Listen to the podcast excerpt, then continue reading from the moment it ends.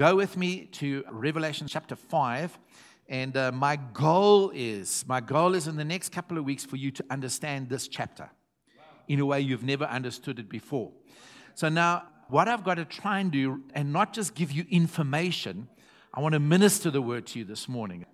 So I'm looking for areas to minister the word, not just give you information and go like, oh wow, that was interesting. You know, the word is powerful, isn't it? And so I want you to be blessed as we come to it. But I'm going to say things in the next couple of weeks that is you're going to go like, oh wow, I didn't know that. Wow, I didn't know that. And with that information, you're going to understand certain passages in the Bible, maybe you know, outside of the subject that we're talking about in the book of Revelation. So this morning I want to talk about maybe the series. It's called The Open Book. So let's call this series The Open Book, and today is part one, The Open Book. So today is more or less of an introduction. Books are powerful, are they not? The written word is powerful. And that's why contracts are written down, because you can't argue with something that is written. And so, without going into it, books are beautiful. And, uh, you know, I'm glad for electronic things, but I still like to hold a book. You know, when I read, I still like to read the book and not just digital. So books are powerful. And, you know, we've got all kinds of sayings about book. Don't judge a book by its cover. Your life is an your life is an open book. And if I was to keep any secular statement, that would be the one that I'm holding for this morning is that Jesus never intended his life to be a closed book. God always intended his life to be an open book. So just keep that in mind as we go. So we're going to just quickly read, and then I'm going to go into a little bit of historical stuff or factual stuff, so don't get bored. So, Revelation chapter 5, verse 1 And I saw in the right hand of him, um, chapter 5 is preceded by chapter 4. And chapter 4 starts like this And after this, I looked, and a door was opened in heaven. Everybody say, opened. Wow. So heaven is open. Is that okay? And so he sees this open heaven. He sees the scene in heaven. He sees a throne and he sees one sitting on the throne. That's the background to this verse. Then I saw in the right hand of him who sat on the throne a scroll, the King James translation. And I saw in the right hand of the son of the throne a book written. Everybody say book. The Greek word is biblos, where we get the word Bible from.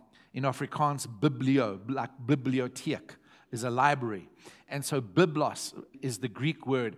And so I saw in the right hand of him, and it can mean a book or a scroll um, or a letter or something like that, okay? Throne a book written within and on the backside.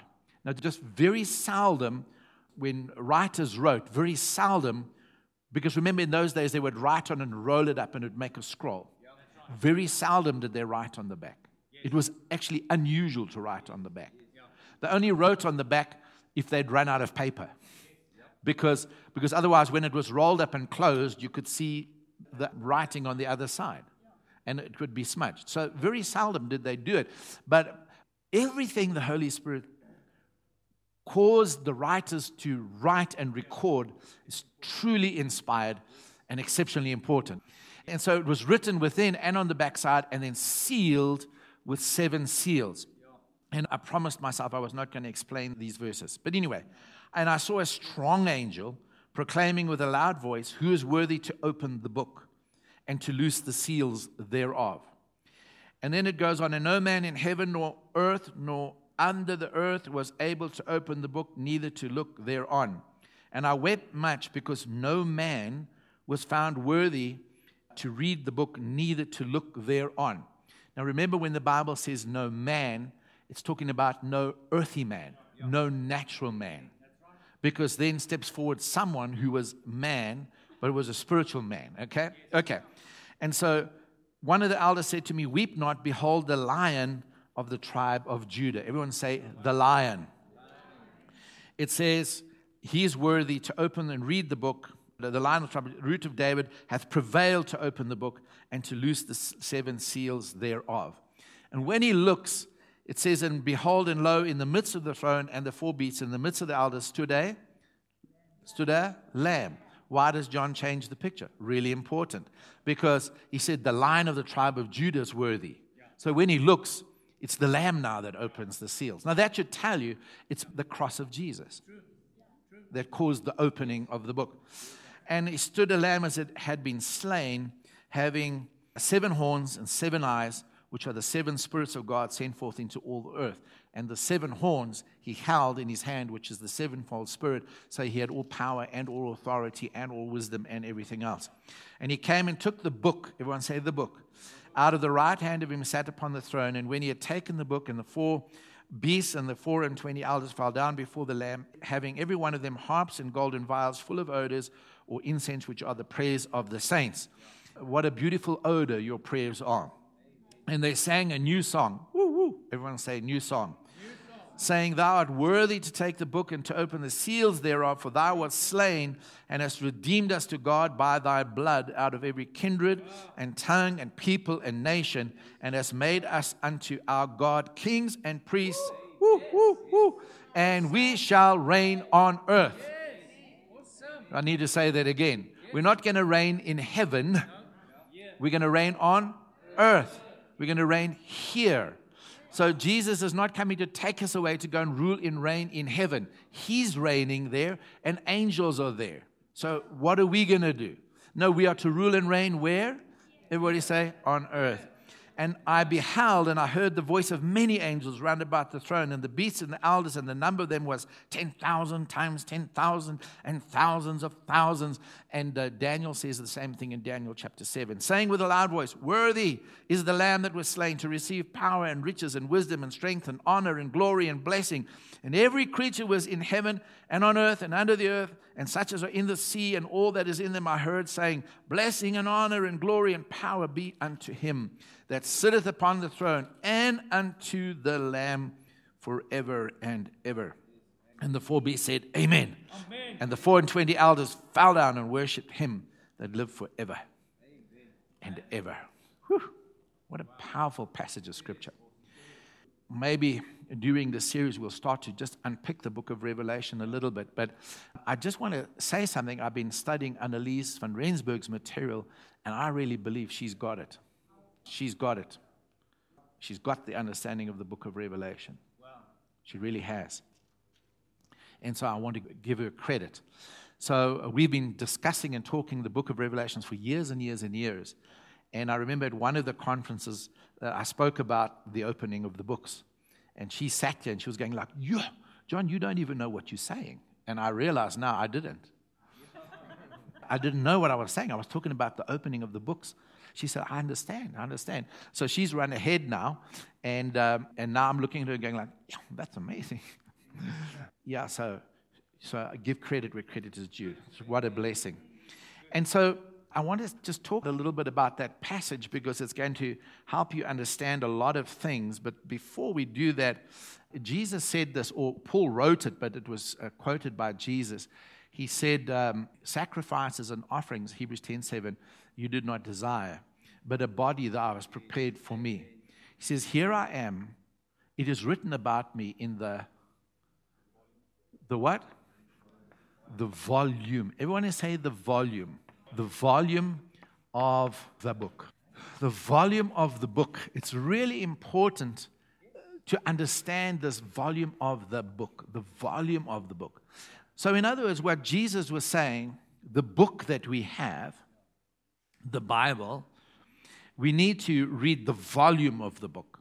That's why Paul says to Timothy, study to show thyself approved. Because it's woven, it's, um, it's interspersed, it's, um, you know, it was inspired by the Holy Spirit. It's a God breathed book. And really, for us to understand it, we need to read it by the same person. That is, read it in the person of the Spirit. Is that right? So we need to read the word in the Spirit. But in other words, what I'm saying is you can only understand the book by reading the volume of the book. Jesus said, It's written about me in the whole Bible. I'm there in the volume of the book. And to fully understand the work of Jesus, we need the volume of the book. Now, I want to just say this to fully understand the book of Revelation, you need to understand the volume of the book. You can't understand Revelation. You can't just take it and read it and think you're going to understand it. It will be a horrible, nightmarish book. But once you put it into the context of the word, it becomes the revelation of Jesus Christ. Revelation chapter 1, verse 1. The moment you put in the volume of the book. So I want to just talk a little bit about that volume, okay? The volume of the book. The book, it's one Bible, inspired by the Holy Spirit, God breathed, but there are two testaments, old and new, okay? Two testaments, 39 in the old, 27 in the new, written in three basic languages basically Hebrew, the old, and uh, Greek and Aramaic, the new.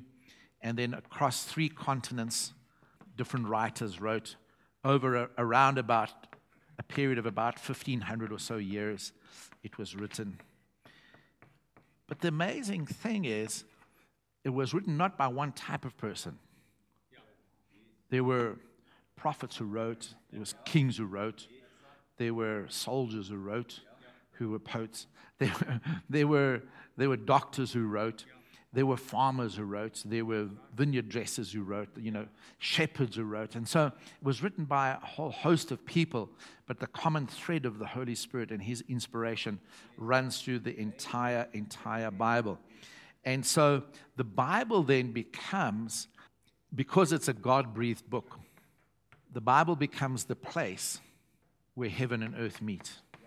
It's expression of his will, it's expression of his desire, it's expression of his character. So I'm going to just stop there because the, you know we could say a lot about it.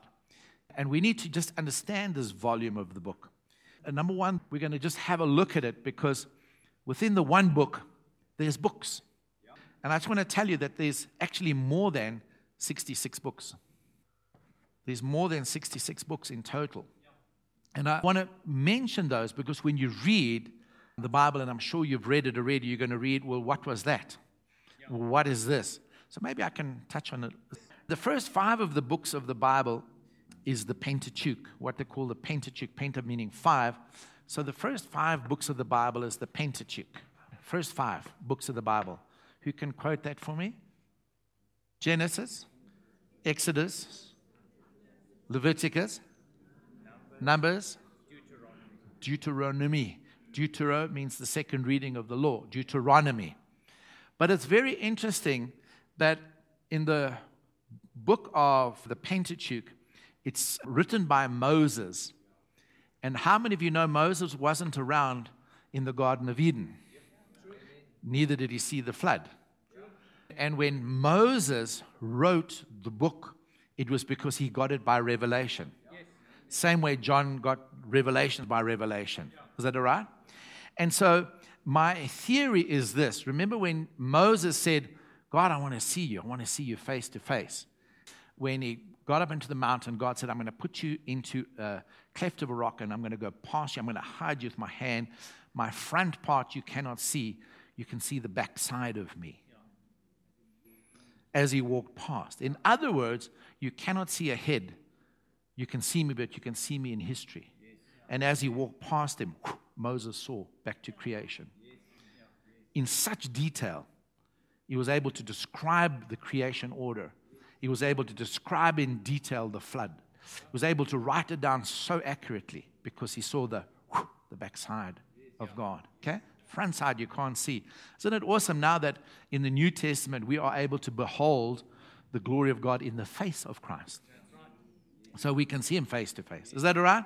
That's a good place to say? Amen. Thank you. And so Moses wrote the first five books of the Bible. So basically, he was looking back about, I think he was looking back about 1,500 years to the time of Adam. Okay? So the Pentateuch. So, but within those five books, you might read something like, this is the book of beginnings, because Genesis is the book of beginnings. So within the Pentateuch, we have, and in the book of Genesis, we have the book of beginnings, which is Genesis. Not all of it, but some of it. Book of beginnings. So it was a scroll, it had writing on, and uh, it was about the beginnings. The second thing that we find in the book of Genesis, right early on, we get through the creation account, we get through Cain killing Abel, and then Genesis chapter 5, verse 1 starts like this King James translation. He says, This is the book of the generations of Adam. Yeah. But I, I, thought we were reading Genesis. Now it comes to this is the book of the generation of Adam. So, this is the book of the generations of Adam in the day that God created man in the likeness of God. Do you know the Bible is full of symbolism, it's full of historical facts and actual things that happen, it's full of um, almost like parables. It has a language of its own. Is that all right? And in order to understand the volume of the book, you've got to get into the language because there's types and shadows, there's numbers that have significance, there's a whole lot of things to understand the word. And uh, it's important that we do understand it. So there is the, the book of the generations of Adam. And really, it's just a very short passage of scripture where it just gives his basically that chapter and maybe the next chapter a little bit. So it's only that amount. But because of the incredible wisdom of the Spirit, the book of the generations of Adam actually becomes the book of the generation of mankind. And really, prophetically, it stands for the book of the generation of all natural man, right the way up to Jesus. Because then in Matthew chapter 1, verse 1, it starts like this the book of the generation of Jesus Christ. And really, it's only chapter 1. But prophetically, symbolically, it stands for the new generation of those who are of Christ, who are not of Adam anymore. Does that make sense to you? Okay? So you've got to understand why they are there. So God has brought this book together of 66 books, but actually within the book, there's books. Okay? Some are mentioned, some are omitted, and we'll just carry on. So it, unfolds the book of the generations of Adam, unfolds almost the generations of, of mankind. So, for example, it's prophetic in the sense that Adam had two sons, okay? So a son died. But that son was the second man. Yeah. So along comes Jesus, a son, or the son, but he was the second man from Adam. Yeah. And he dies, wow. paralleled by Abel. Then he talks about the seventh from Adam. The seventh, the perfect number, the number of completion. The seventh from Adam was a man by the name of Enoch, who never tasted death, who walked with God, then he wasn't. He was translated. So, talking about the day will come, the seventh day after creation, when it's fully fulfilled, we will not experience death, those of us who walk with God, but we'll be translated. And so it becomes incredibly powerful. Within the books of the Pentateuch, there is the book of memorial which Moses was writing, which God told him to write down. And it was a memorial of all the acts and the power of God and his provision and, you know, all the signs and wonders. It was the book of memorial. Then also, I think it's in uh, the book of Numbers, there's also the book of the wars of the Lord, the book of wars. So they were to record all the wars and write it down and all the victories they had. It's really interesting. It's interesting. Here comes an interesting thing. Before Babel, there was no war. Yeah. After Babel, because of the diversity of mankind and the misunderstandings, wars began. From after the Tower of Babel, references to the world and world populations also became mentioned. And you've got to understand this. Woohoo! Especially when we get to Revelation 10. Is that okay? Everybody listening? And this is where people get things really messed up concerning the end times and the Antichrist and all of these, these things. But after Babel, the book of wars, but then also after Babel, references become to the earth as the seas or the sea, the land, islands. Quite a few places, especially in the book of Isaiah the prophet, he refers to and even to the islands, to the you know, the land, the seas, the islands. This is all prophetic language or symbolic language. And so suddenly, after Babel and uh, the selection of Abraham and then, you know, going into Israel, the sea stood for nations other than Israel. The land or the earth was Israel, and the islands were groups of people. So I'll just throw one thing at you. One thing. Revelation 10, John sees this powerful, mighty angel face shining like the sun. We just read it just now. It's interesting that the Apostle Paul, when he saw the Lord, he was shining like that. Rainbow around his head, this mighty angel, held in his hand a little book, and he stood with one foot on the land and one foot on the sea, yeah. proclaiming the powerful gospel. Because he was saying, I'm going to make these two one. No more Jew, no more Gentile through the gospel. No more wars, but in your diversity, one person in Christ Jesus. Okay, never mind, never mind. Yes. And so there was the book of wars. Then, of course, there was the book of the law. Everybody heard that one? So it was the book of the law, and a copy of it was supposed to be kept in the ark with the manna, with Aaron's rod that budded. In fact, every king that was coronated afterwards. Now, remember, that was the book by which God led the people of Israel when yeah. he was king. But they said, We want another king. Yeah. So they rejected God and they chose an earthly king, Saul being the first. And every king was supposed to get a, a copy, and, and they were not diligent in that. And one day, a young man sent in because he saw the temple was in ruin.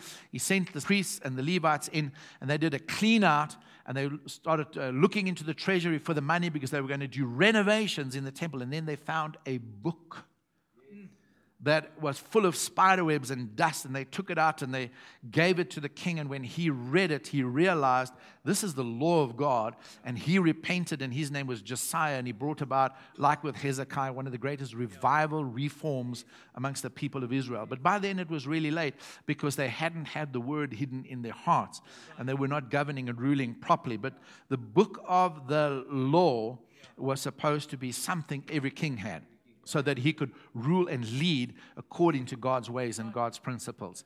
Amen.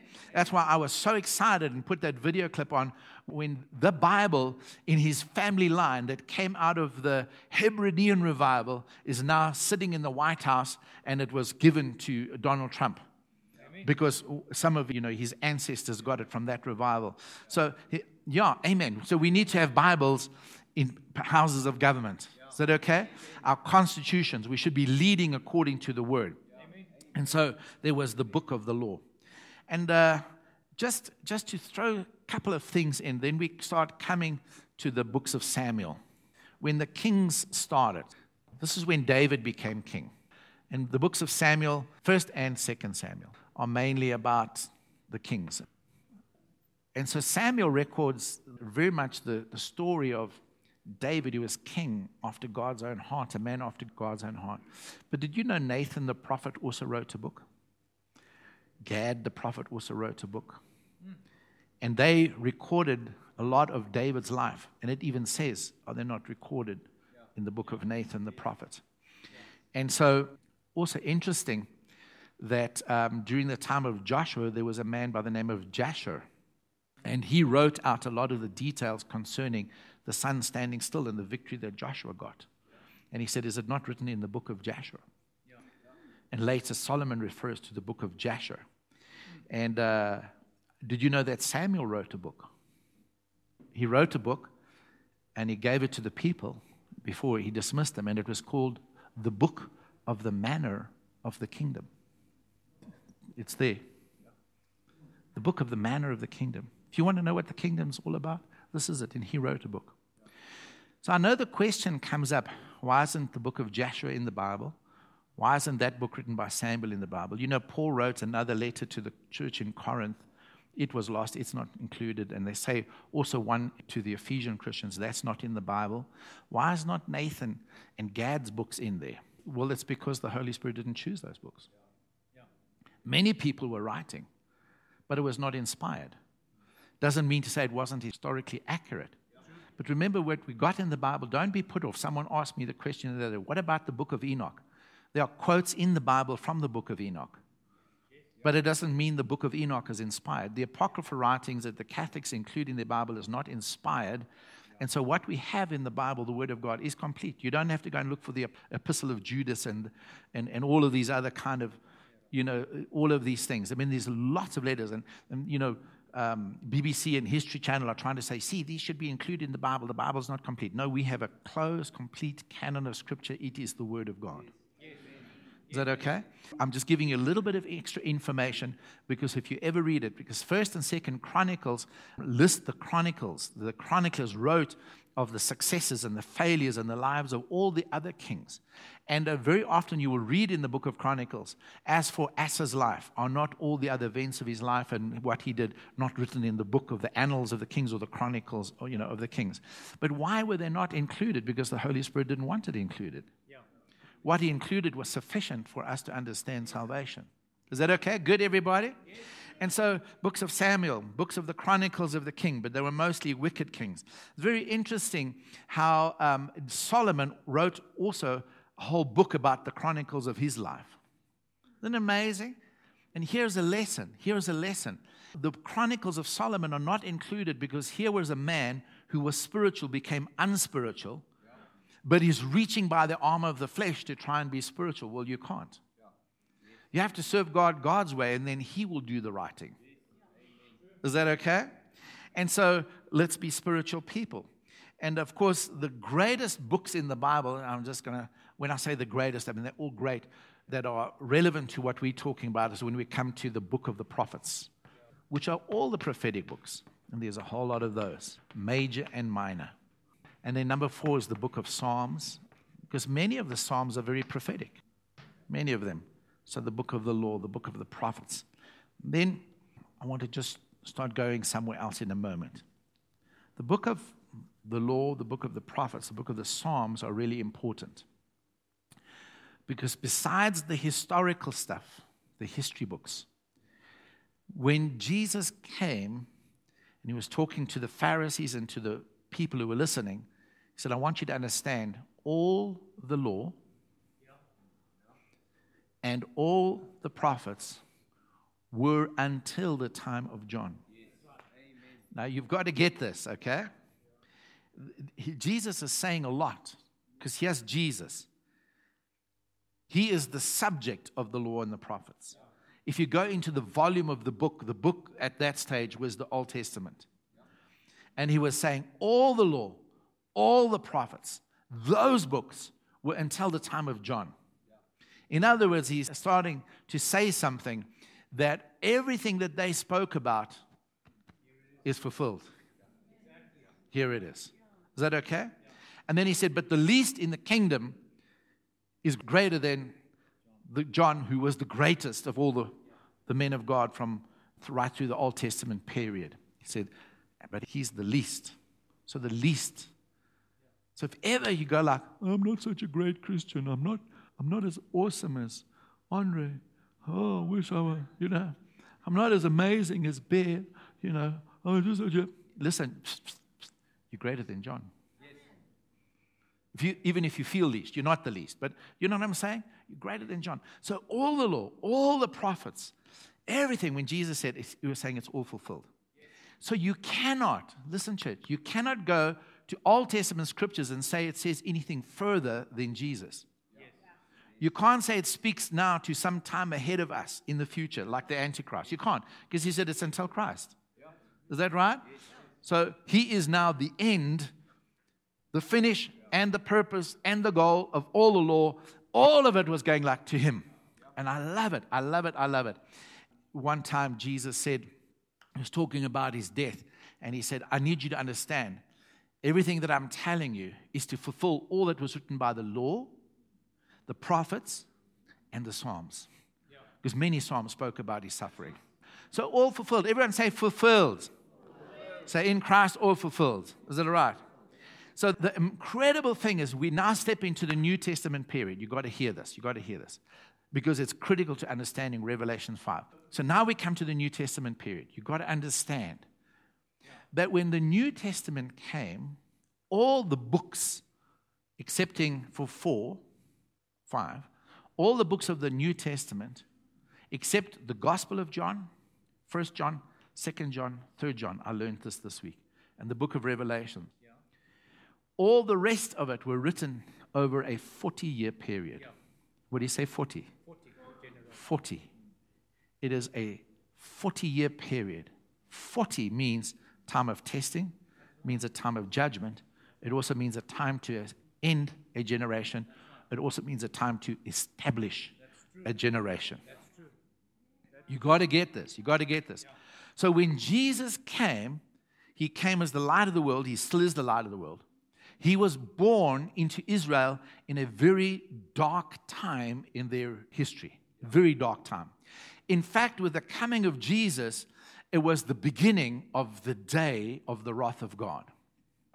In other words, he stepped into a time when it was now a time of darkness. It was the beginning of the wrath of God. It was a time of judgment. It was a day of great darkness for the people of Israel. That's why it's prophesied in Luke that those sitting in gross darkness have seen a great light. Because it was God's last ditch attempt to turn Israel around, to win them, and to bring them salvation. But still, they would not.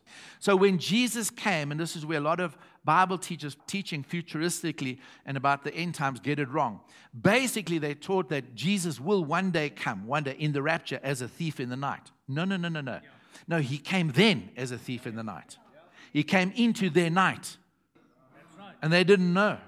So he stepped into their night and their darkness. We've got to understand this when we start talking about the opening of the books, because in Revelation 5, when the books began to open, seals were opened and horsemen began to run. And there was judgment and there was vials and there was judgment on the people of God, the city of God, and, and, and, and, and, and, and, and the temple of God. And those were the judgments, was the destruction of Jerusalem. So he stepped right in. So it's interesting that once you get to first and second and third John in the Gospel of John, there's no thing about the law and condemnation and judgment and having to defeat the devil. I mean, those epistles in the book of John as a breath of fresh air. You know, in the beginning was the Word, and the Word was with God, and the Word was, was God. And He is the light, and in Him was, you know, that light was the life of all men, or the life was the light of all men. And He introduces something. So there's nothing about the law, and you've broken the law, and parables. Just talking about this glorious Son of God, you know, this divine person, and He comes, and then He, he writes, Ah, oh, you know, from the beginning, it was love. so I give you a new commandment love one another. So it's almost stands separate to the Gospels and the epistles. And it's just glorious and powerful. And of course, he wrote Revelations. And Revelation is the final prophetic book that puts it all together. It's the revelation of Jesus Christ, what he accomplished on the cross. Good? Does that help a little bit? Before we step into a couple of things with which we will close. And so the New Testament is is really, really amazing. I want you to go with me to, we read Revelation 5, eh? Yes. The whole chapter. In the right hand of him was what? Scroll. Scroll, a book, a biblos, written within and without. Is that okay? What was the condition of that book? It was closed. It was sealed with seven seals. Is that okay? Hundreds of years ago, the prophet Daniel writes he sees this, sees this picture. Yeah. And uh, so let's go to Daniel chapter 7. I hope I'm not bamboozling you with too much information. But you will, as we go along, you, you're going to just be more amazed.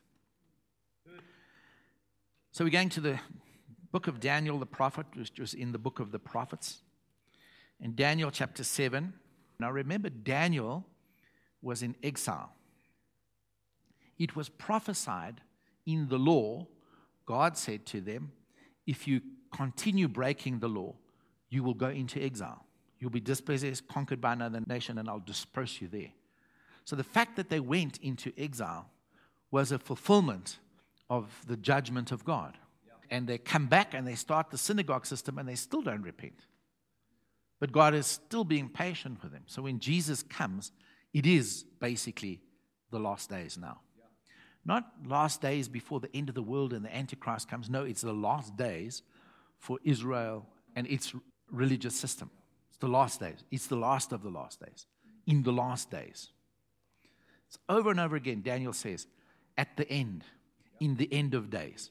He's not talking about the end of the world, he's talking about the end of your world, Israel, the end of your land, the end of you as a people, the end of your religious system, the end of your temple.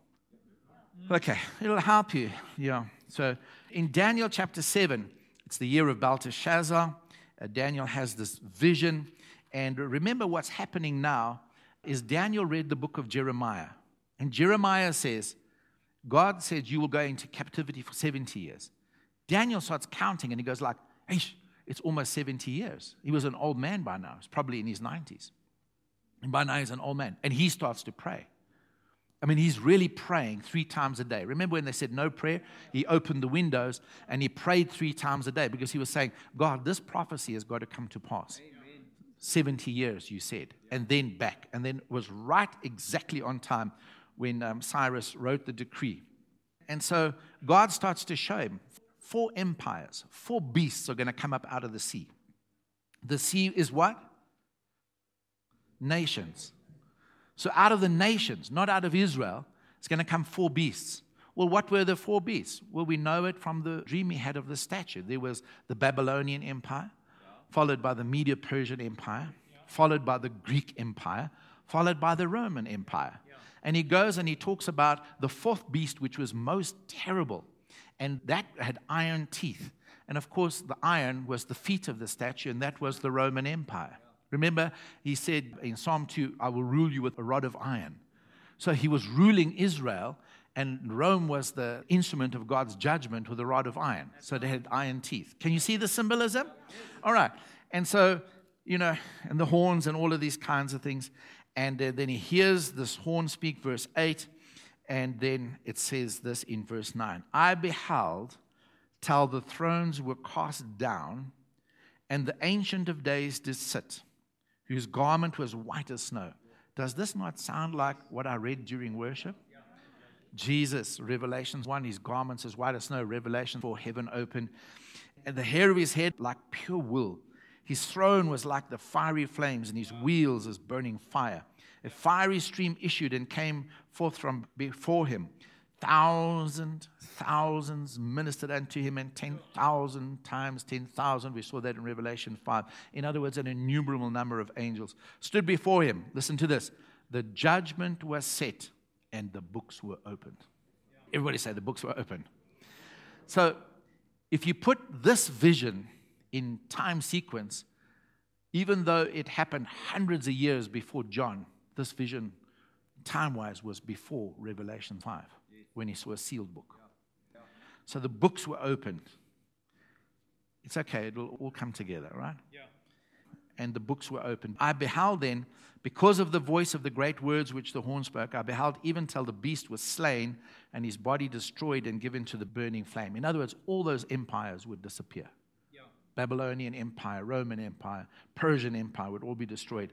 As concerning the rest, they were allowed to continue for a while. I saw in the night visions, and behold, one like the Son of Man came with the clouds of heaven. And came to the Ancient of Days, and they brought him near before him, and there was given him, who? Jesus, the Ancient of Days, dominion and glory and a kingdom. Yeah. Everybody say a kingdom. Yeah. In other words, who was it given to? Jesus. Was that all right? So when Jesus pitches up and stands and then in front of the Pharisees and everybody else, he says, I understand the law and the prophets will tell John. Now here I am. So what's he coming with? Power and dominion and glory and the kingdom. So that's why it was the end of the kingdom of Israel was now the beginning of the kingdom of heaven, the kingdom of God, where the angel puts his foot on the earth and on the seas and he brings it all together so that with Israel, God's intention was that we are all now one in Christ through the gospel. Is that okay? And then he says, and there was given in dominion, and uh, so people from nations and languages should serve him. His dominion is an everlasting dominion which shall not pass away, and his kingdom that which shall not be destroyed. In other words, every other kingdom political, earthy, or religious, was going to come to an end. And then his kingdom. I, Daniel, was grieved in my spirit in the midst of my body, and the visions of my head troubled me. I came near unto one of them that stood by, and I asked him the truth of all this. So he told me and made me know the interpretation of the things. Then he explains all of it. And then, verse 22 until the Ancient of Days came, and judgment was given to the saints of the Most High. So judgment was made in favor of the saints, in favor of the kingdom. So, in other words, when Jesus came on earth, it was the beginning of the time of judgment for Israel, a nation who had continuously rejected God, who even then rejected the Christ, who was the final prophet, rejected him. And God says, Okay, I'm going to start opening the books, and judgment will be made in favor of the saints, the church. Theirs will be the kingdom from now on. Let me just throw in some spiritual stuff here a spiritual truth and application. That judgment still stands. It doesn't matter what you know Bill Gates does, because the gates of hell shall not prevail. Okay. It doesn't matter what deep state does. It doesn't matter what nobody does to try and control this world. Judgment has been made in favor of the saints. And there shall be the kingdom forever and ever, world without end. Amen. So it doesn't matter what your boss does. It doesn't matter what a partner does. It doesn't matter what anyone does to try and diddle you in business. At the end of the day, God has made judgment in favor of the saints. And we shall rule and reign on this earth. Come on. Amen. That's why I keep telling you it doesn't matter what Bill Gates does. It doesn't matter what the World Health Organization. It doesn't matter if they're behind the COVID thing and they're going to make billions and all of this kind of thing because they too shall fall. Their bodies shall burn like every other great empire. They won't take over the world. It's not going to get darker, it's going to get better. We're going to win. Woo! Amen. Amen. So he said he was grieved. And anyway, so, okay, the Ancient of Days came and judgment was given to the saints of the Most High, and the time came, the saints possessed the kingdom. This is what he's seeing.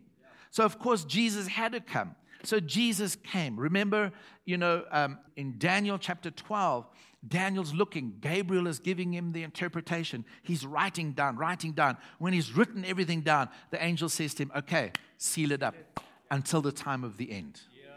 So the books were sealed and closed. Sealed. Closed. In Ezekiel, Ezekiel is making a contract. God says to him, Go and buy a field. Ezekiel 32, 33, somewhere around there. Go and buy a field. Jesus comes along and he says, There was a man who came and he found a pearl of great price in a field. And uh, hid the pearl and he went away and he got money and he came back and he bought the field. Yeah. Once he bought the field, he took out the pearl. Yeah. And he was talking about Jesus who came, saw the pearl of great price. Yes. And then he went away and he paid the price. For God so loved the world, and he came and he bought the field. And he said, Right, let me get the pearl of great price out. Amen. And here's Ezekiel. God says, Go and buy the field in the presence of the Jews, it says. He writes up the contract, and then God says, seal it, and he seals it, and he puts seals because it was prophetic of a time when Jesus would come, and the contract for buying the field was all rolled up in a scroll and sealed. Come on, come on. I mean, that's powerful. So you can go and have a read of that. And so then Jesus came, and was a time it was too late, but God was still trying to reach out. God was still giving them 40 years. So up until about 80, 32, 33, somewhere around there, the whole ministry of Jesus came three and a half years preaching the gospel. In uh, Luke chapter, is it chapter 5, verse 17 or 4, verse 17? It says, you know, Pharisees came from all over and they were all sitting there, and the power of the Lord was present to heal them but they rejected him. And he healed a lame man. But he was trying to show them, You're crippled in your religion, and this is what I could have done for you. But still they rejected him. Then he wept over Jerusalem and he said, Oh, Jerusalem, Jerusalem, if you'd only known the day of your visitation, but now is going to be destruction. And then Jesus says in Luke chapter 22 or so, he says, This is the day of vengeance. Now it's begun. And so, Revelations chapter 5 when he says the lion of the tribe of Judah has roared because he's going on conquest. He's going to defeat, but he defeated as a lamb slain. Yeah. And the moment he died on the cross, the scroll began to be open. Yeah. And listen, good news for us. Judgment fell on Israel. Judgment fell on the temple.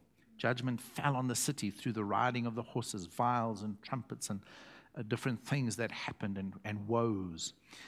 And what had to happen, Israel had to cease as a nation, Jerusalem had to cease as a city. the temple had to cease as an institution for religion because God was creating a new Jerusalem, a new city of God, a new priesthood. And while the old was standing, the new could not be instituted. And when the old was removed, he instituted the new, and he says, possess the kingdom. Amen. With the opening of the book. So I want you to know that there's something even bigger than this that we're going to start looking at next week, okay? Something even greater. But have you got it a little bit? Yes. Everybody say the books are open. Books are open. The seals are broken. The lion of the tribe of Judah has triumphed by becoming the lamb slain. Amen. Say, judgment has been made in my favor for me to possess the kingdom. So there's nothing stopping from me inheriting the kingdom that is mine, the kingdom of God. Amen. And this kingdom shall continue to increase and grow and expand, as Daniel said.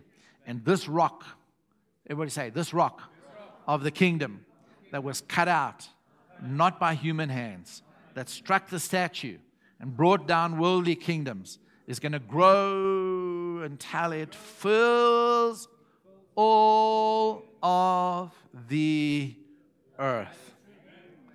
So in Luke chapter 10, Jesus sends out the disciples and he says, Right, go out. I'm giving you authority to cast out demons, power to lay hands, power to heal the sick. So they go out. Jesus says, Take nothing with you. And then they go, off they go. And now they come back and they go, Some of them even said, and I'm sure it was the Apostle John, said, Yowza. And when he got really excited, he said, Wowza, Jesus. And then maybe it was Peter who said, Even demons came out in the power of your name. We just said Jesus, and demons came out. And man, Lord Jesus should have seen when, woo, woo. And Jesus is so excited, he jumps and twirls in the air. He does an agalliao. Jesus, filled with joy through the Holy Spirit, said, Woo, something I saw that you didn't see. I saw Satan fall like lightning from heaven. because it was the beginning of the establishment of the kingdom. Amen. He says, But I don't want you to rejoice that demons or spirits, he said spirits, not demons, spirits are subject to you in my name because spirits is broader than demons because demons are spirits. But angels are also spirits, and we are spirits. So he was basically saying, I've given you authority over every realm, in every sphere. I've given you authority in heaven where the angels are, and on earth where people are, and under the earth where demons are. I've given you power over all the realms. Okay, every realm you've got power and authority, power and authority to tread down scorpions. But I don't want you to rejoice on that. There's something bigger, there's something higher that I want you to rejoice in. Because Satan's place of authority through the law, he's lost it. He operates in those heavenly realms. But I want you to rejoice in this that now your names, I want you to rejoice rather that your names are written in the, the Lamb's book of life. He didn't say those words there, but later on we will see. Book of life. He actually said that your name is written down in heaven. Is that good? That realm where he would operate, but in a higher place in heaven, not first heaven, not second heaven, where the demon and you know would operate, second, third heaven. Because the devil operates in this breathable space. I do not believe Satan has got access into the presence of God. He cannot have. If God says to us as natural people, You cannot see my face and live, what gives Satan the right of access? Nothing. If your theology was that he was once one of the archangels, maybe then he had access. But we have seen in this church, we've seen he was not an archangel. He was, he was created by God to be a deceiver. Isaiah. And so he was created. So he never had access to God. Never could go. He can't go walking up into the throne room and go like, hey, God, well, you know what, oh, check this out, oh. He can't do that. He can't get there. He can accuse us in our consciences before God, to God. But he doesn't have right of access. So he was thrown out of the realm where he operates that's the realm in which we operate now. Is that okay? So Jesus saw him fall and he says, Well, now you're there. So, I mean, literally, you know, those people that put those nice things on Facebook, like, you know, when your alarm goes off in heaven, the devil gets terrified because you're awake now. It's a reality. It's true. It's true. Amen. His heart starts palpitating. You know, it's a very dark heart full of evil, but his heart starts when your alarm goes off and goes like, oh, no, he's they up, you know. They're awake. It's going to be hell for me today. it's going to be a hell of a day today because those kingdom people are up, you know. And so our names are written. Everybody say, My name is written. My name's written. It's inscribed in his hand, It's inscribed in his hand. it's written into the Lamb's book of life. Is that okay? And so, last verses, Job. I promise you. Promise you, last verses. I have to read these to you because they're really powerful. Job is the oldest book in the Bible, Yeah. probably written sometime before the flood. We don't know who wrote the book of Job, but I'm grateful for the book of Job. I'm sure Job wished he had a book of Job to read when he was going through a hard time. But he had to go through by faith, and then it was written for our sake. But when we go through a hard time, it's like just keep on, keeping on, keep on. It's gonna, God will vindicate us. But in Job 31, verse 35, in the King James translation, it says, Now remember, Job doesn't know what's going on. He gets his wife, he's got friends that all gather around him and say, You know, it's because you sinned. And he's going, "Ah, But I didn't. And they all come, Job's comforters, you know, and they're going on and on and on and on with this false. Until eventually, right at the end, he gets it and goes, like, hey, no, no, woohoo. Come, Buddha. Come, Shamwari. Come. Come, China. Hoza, sit. And he teaches them. But listen, this is what he says Job 31, verse 5, 35. Oh, that one would hear me. Behold, my desire is that the Almighty would answer me. Because remember, God was quiet. And that mine adversary had written a book. Because then I could refer to the book instead of all these false, foundless accusations.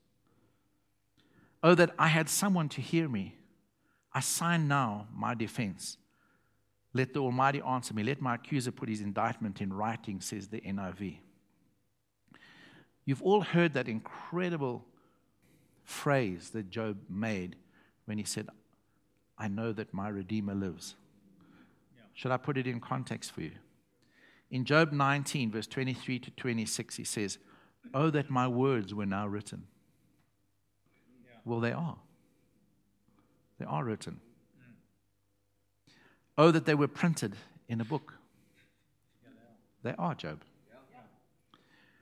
That they were graven with an iron pen and lead in the rock forever. For I know that my Redeemer liveth, and that he shall stand at the latter day upon the earth. And though after my skin worms destroy this body, yet in my flesh I shall see God. Talking about the resurrection. Why? Because he said, There's a book written about me. There's a book written of my conversation, my voice. In other words, I'm written into that book. Amen. Is that good? So, Father, we want to thank you. We want to thank you for the book, the book of life. We want to thank you for the volume of the book. We want to thank you for every book that is written and recorded and put together in this one marvelous book we call the Bible. We want to thank you that because of the Spirit, that book is no longer sealed, and, and there's much more to it than that. But Lord, I want to thank you that book is no longer sealed, that book is open. You have been revealed. Lord, I want to thank you. You're not the mystery kept hidden for ages and generations past. But through men like Paul, I want to thank you that Christ is now revealed. The book is open. Your life is an open book. I want to thank you. You've made us open books, living epistles, known and read of all. Father, we want to thank you for it in Jesus' name. Lord, bless your people, bless their hearing, bless their understanding, give them insight. Lord, we want to understand your word. We want to be workmen that needeth not be ashamed. We want to rightly divide the truth of the word. And so, Father, over the next few weeks, as we've laid the foundation this morning, God, just continue to open our understanding. Give us insight to understand the mystery of your word. Father, I pray for a greater anointing and a greater ability, a greater inspiration of your Holy Spirit upon us. That as we go through this series, suddenly your word becomes alive, it becomes rich, it's full of depth and meaning and insight. Thank you that the book of Revelation suddenly becomes to us the revelation of Jesus Christ. We pray it in your precious name. We all agreed and said, Amen. Amen. Amen.